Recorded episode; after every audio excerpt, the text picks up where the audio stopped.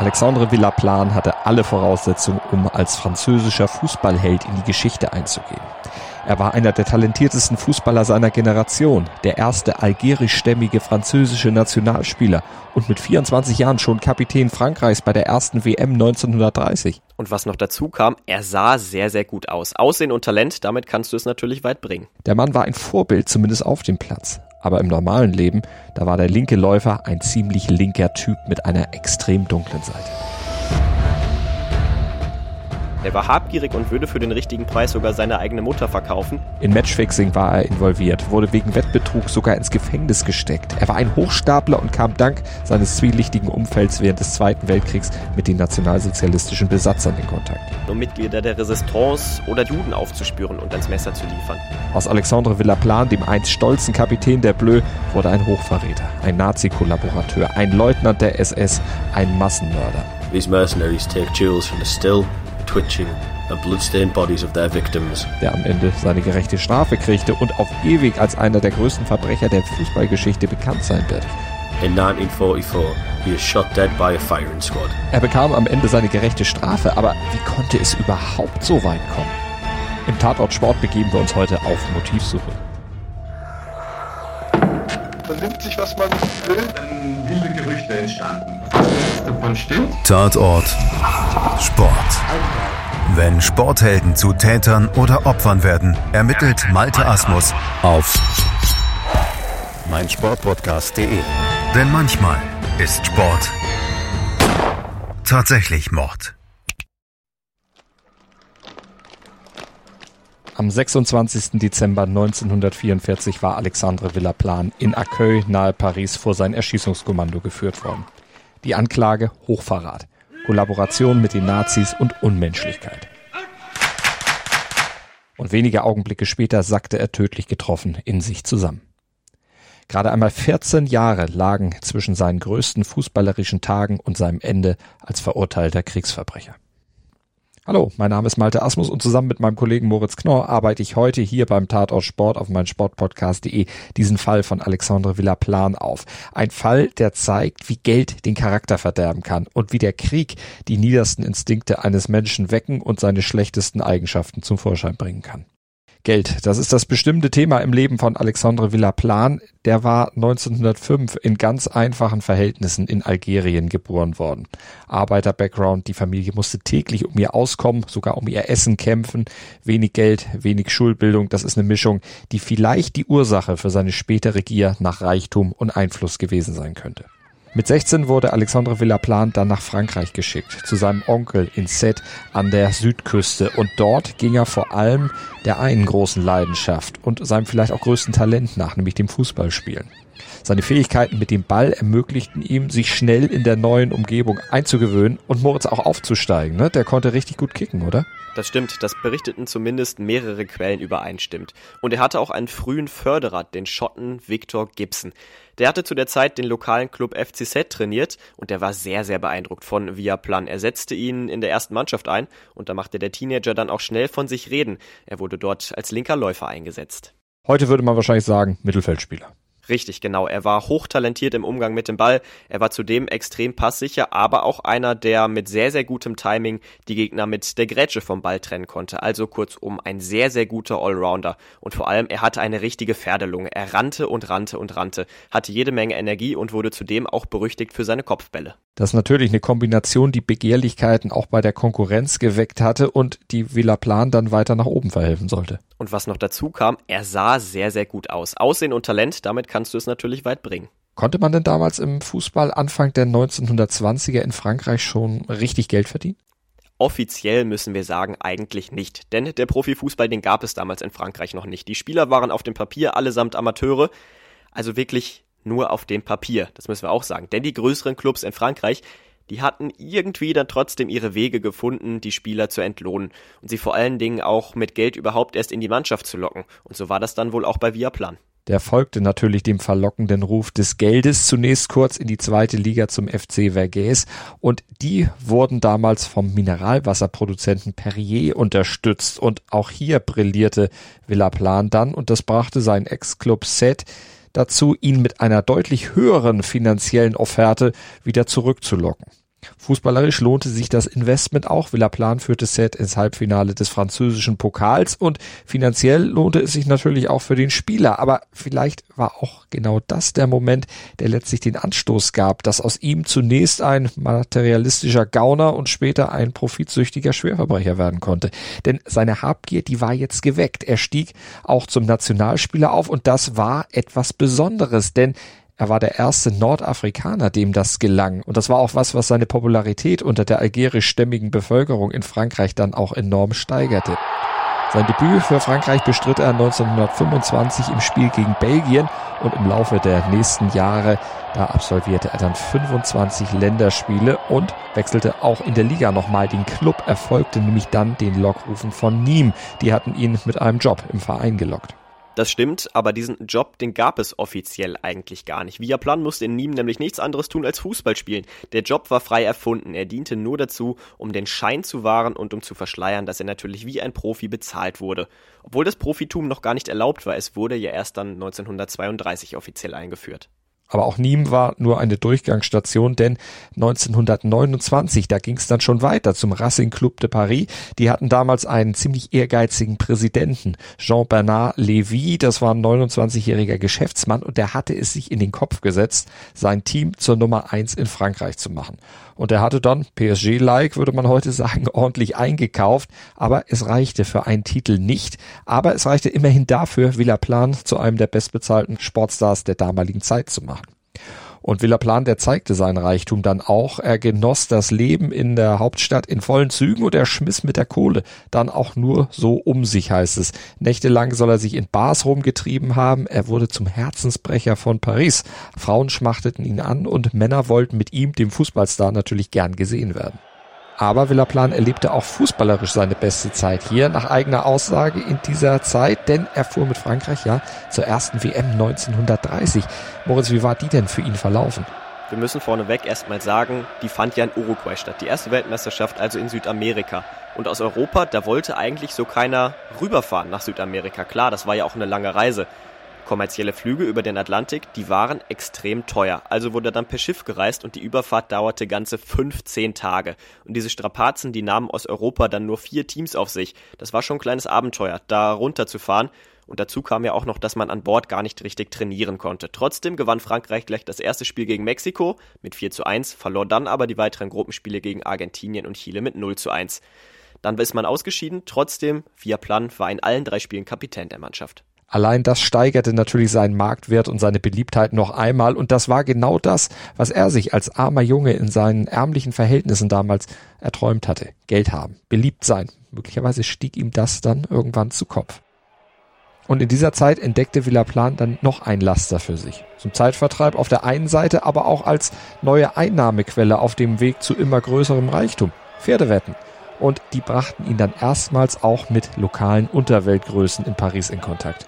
Und das Unheil, der Absturz, begann dann hier, denn der Kontakt zur Unterwelt, den erhielt er im Laufe der Jahre aufrecht, intensivierte ihn sogar, auch als er dann 1932 zu Olympique Antibes an die Côte d'Azur wechselte. Und bei diesem Wechsel war natürlich auch wieder viel Geld im Spiel. Antip hatte versucht, das Vorbild von Racing zu kopieren, nach dem Motto Geld schießt Tore. Und via Plan war trotz aller Eskapaden ein bekannter Spieler. Den holte man dann und Antip schien damit auch Erfolg zu haben. Olympique Antip stand nach dem letzten Spieltag auf Platz 1 der Gruppe B in dieser zweigeteilten Liga in Frankreich. Sie wären damit eigentlich für das Endspiel gegen den Sieger der Gruppe A, Olympique Lille, berechtigt gewesen. Aber du sagst schon eigentlich, denn Antibes konnte nachgewiesen werden, dass sie sich den Sieg am letzten Spieltag, der dann Platz eins brachte, erkauft hatten. Antibes wurde vom Wettbewerb ausgeschlossen und der Trainer dann als angeblicher Drahtzieher entlassen. Ja, aber ob der wirklich der Drahtzieher war, das wurde schon damals bezweifelt. Er war wohl eher der Sündenbock, denn man vermutete eher, dass Viaplan und zwei Teamkollegen da ihre Finger im Spiel hatten. Und auch wenn das nicht offiziell nachgewiesen werden konnte, alle drei Spieler verließen den Verein dann schon verdächtig schnell. Villaplan heuerte allen Gerüchten zum Trotz bei OGC Nizza an, aber hatte offenbar gar nicht mehr so viel Lust überhaupt als Fußballer aktiv zu sein, oder? Richtig, er musste nämlich mehrfach Geldstrafen zahlen, weil er nicht beim Training erschienen war. Er trieb sich dann lieber in den Casinos an der Côte d'Azur rum oder auf den Rennbahnen. Auf dem Platz wirkte er jedenfalls nicht wirklich fit und auch eher desinteressiert. Nizza stieg dann noch ab, schmiss ihn raus, aber er heuerte dann nochmal bei einem kleineren Zweitligisten in Bordeaux an. Übrigens, sein alter Förderer Gibson, der war damals dort Trainer. Aber selbst unter seinem Entdecker ging dann nichts mehr bei Viaplan. Auch Gibson bekam ihn nicht mehr in den Griff. Er schwänzte mehrfach das Training und so schmiss Gibson ihn dann auch schon wieder nach nur drei Monaten raus. Auch hier waren die Pferderennbahnen dann sein bevorzugter Aufenthaltsort geworden und das musste er nach seinem Rausschmiss und dem abrupten Ende seiner Fußballerkarriere auch irgendwie, denn er brauchte ja Geld. Sein Lebensstil musste ja weiter finanziert werden. Er hatte als Fußballer gut verdient und jetzt musste er gucken, dass er sich die Kohle anders beschaffte. Der Hunger, sich auf dem Platz zu verbessern, war mittlerweile der Gier nach immer mehr Geld gewichen. Und seine dunkle Seite kam damit immer mehr zum Vorschein, heißt es in einer Videodoku von Tifo Football. Villaplan was a crook, an opportunist, and his descent into criminality was inevitable. Denn dabei verließ er sich auf die Hilfe seiner kriminellen Freunde und wurde 1935 dann auch eingesperrt, weil er an Wettbetrug im größeren Stil beteiligt gewesen war.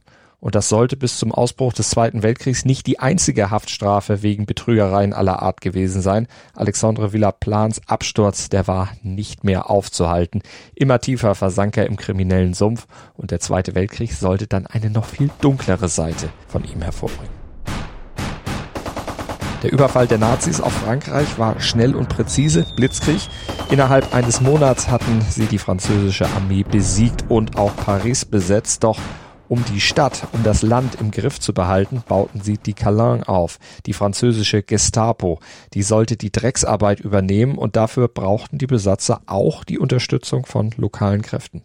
Und fündig wurden sie im kriminellen Milieu bei Menschen, denen Profit und Einfluss wichtiger war als die Treue zu ihrem Land. Das waren verbrecherische, skrupellose Opportunisten. Die boten sogar freiwillig ihre Hilfe an, um Mitglieder der Resistance oder Juden aufzuspüren und ans Messer zu liefern. Diese Menschen, die waren nicht mal unbedingt Nazis, den meisten war diese perverse Ideologie der Besatzer ja völlig gleichgültig. Sie wollten einfach nur reich werden und wenn sie dafür jemanden umbringen mussten, dann war ihnen das auch egal. Und zu diesen Opportunisten gehörte neben dem korrupten Ex-Polizisten Pierre Bonny auch ein gewisser Henri Lafont. Die beiden stiegen schnell zu den führenden Köpfen der französischen Gestapo auf. Lafont war ein amoralischer Berufskiller, den der Einmarsch der Nazis vor der Abschiebung in die Strafkolonie Französisch-Guayana bewahrt hatte und er war bestens vernetzt im kriminellen Milieu, kannte alle Schläger und Mörder der Stadt und rekrutierte sie auch, um dann zu helfen, die Schreckensherrschaft der Nazis zu etablieren und sich dabei selbst natürlich eine goldene Nase zu verdienen. Durch Erpressung, durch Schutzgeld und durch Kunstraub. Und dadurch kam dann auch Viaplan dazu. Zunächst einmal als Chauffeur, aber Lafont hatte schnell bemerkt, der kann noch mehr. Der war habgierig und war auch bereit dafür, ja buchstäblich über Leichen zu gehen. Der würde für den richtigen Preis sogar seine eigene Mutter verkaufen. Das war Lafont aufgefallen und so half er dann dem Ex-Fußballer sich innerhalb der Calin schnell nach oben zu arbeiten. Und so tauschte Villaplan dann quasi die Kapitänsbinde der Nationalmannschaft mit der Binde eines SS-Untersturmführers. Dazu war er nämlich relativ schnell befördert worden und er bekam sogar den Befehl über eine eigene Brigade, die BNA, die Brigade Nordafricain. Das war eine sogenannte Aufstandsbekämpfungseinheit, deren Mitglieder allesamt nordafrikanischen Ursprungs, die sollten im Süden des Landes für Ordnung im Sinne der Nazis sorgen. Und sie waren bekannt für ihre Grausamkeit und Brutalität, mit der sie gegen Mitglieder der Resistance und gegen die jüdische Bevölkerung vorging, um sie auszuliefern und dann ihren persönlichen Besitz zur persönlichen Bereicherung plündern zu können. Im Falle der Juden zum Beispiel nutzten sie die Rechtlosigkeit ihrer Opfer aus, um ihre Wohnungen zu plündern, oder aber sie versprachen ihnen, sie gegen ein horrendes Schutzgeld zu verschonen, aber sie wurden auch zu Exekutionskommandos. Eine dieser Gräueltaten, an denen Villaplan federführend beteiligt war, wird in dem Buch von Philippe Assis, Tu trahiras sans vergogne aus dem Jahr 1970 detailliert beschrieben.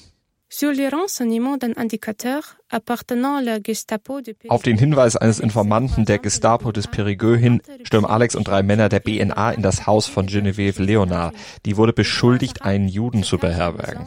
Die drei Männer plündern das Haus, zerschlagen die Möbel und die Türen und Alex packt Genevieve Leonard, 59 Jahre alt Mutter von sechs Kindern, bei den Haaren. Sie fällt zu Boden und bittet ihn inständig, sie zu verschonen. Doch er schreit nur, wo ist dein Jude? Die Frau weigert sich zu antworten. Alex hebt sie brutal auf, schubst sie mit einem Gewehrkolben auf die benachbarte Farm und zwingt sie dort, Zeuge einer grausamen Szene zu werden. Die Männer der BNA foltern zwei Bauern, die als Terroristen beschuldigt werden. An Füßen und Händen gefesselt, an einen Baum gebunden, werden sie ausgepeitscht. Ihre Gesichter sind blutüberströmt.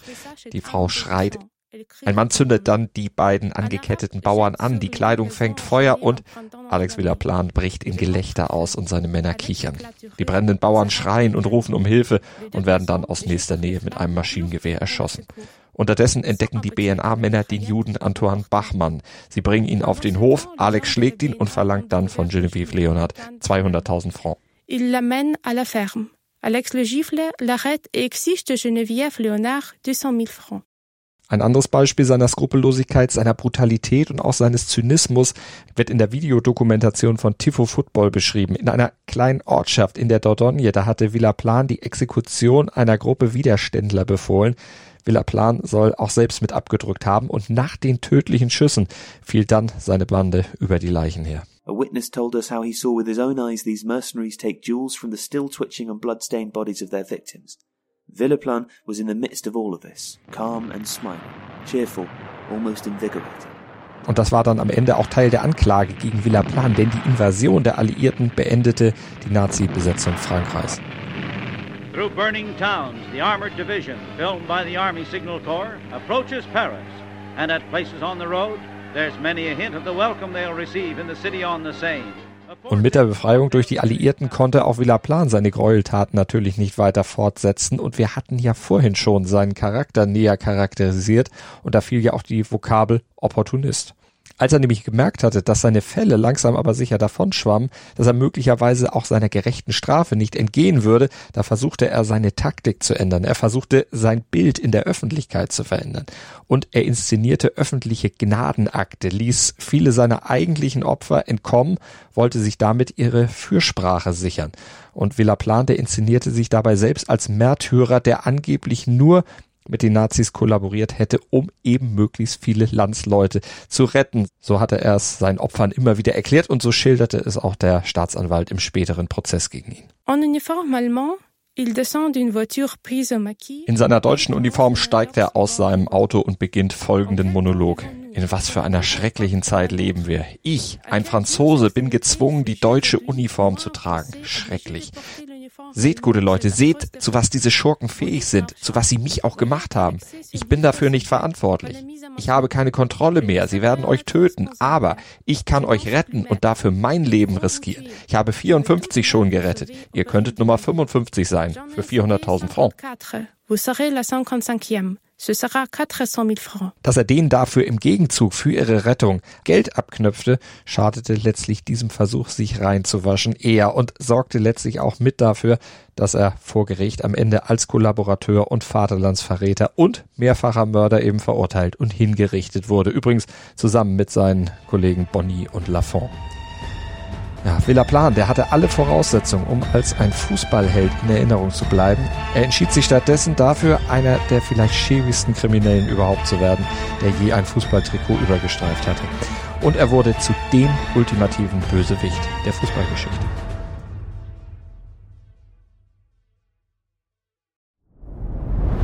Dir hat dieser Podcast gefallen? Dann klicke jetzt auf Abonnieren und empfehle ihn weiter. Bleib immer auf dem Laufenden und folge uns bei Twitter, Instagram und Facebook. Mehr Podcasts aus der weiten Welt des Sports findest du auf meinsportpodcast.de.